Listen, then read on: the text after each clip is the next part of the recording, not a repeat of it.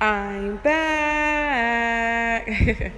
so, today I just really want to let you all know that you are so special. You know, you are so important. You are great. You are marvelous. You are amazing. Like, you're awesome. And I want you to know that. I want you to always remember that.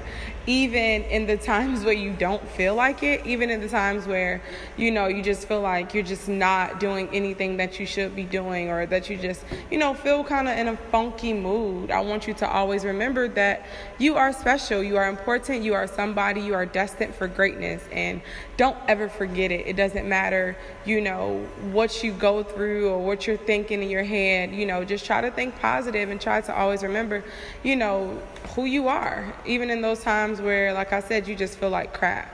You're still special. You're still important.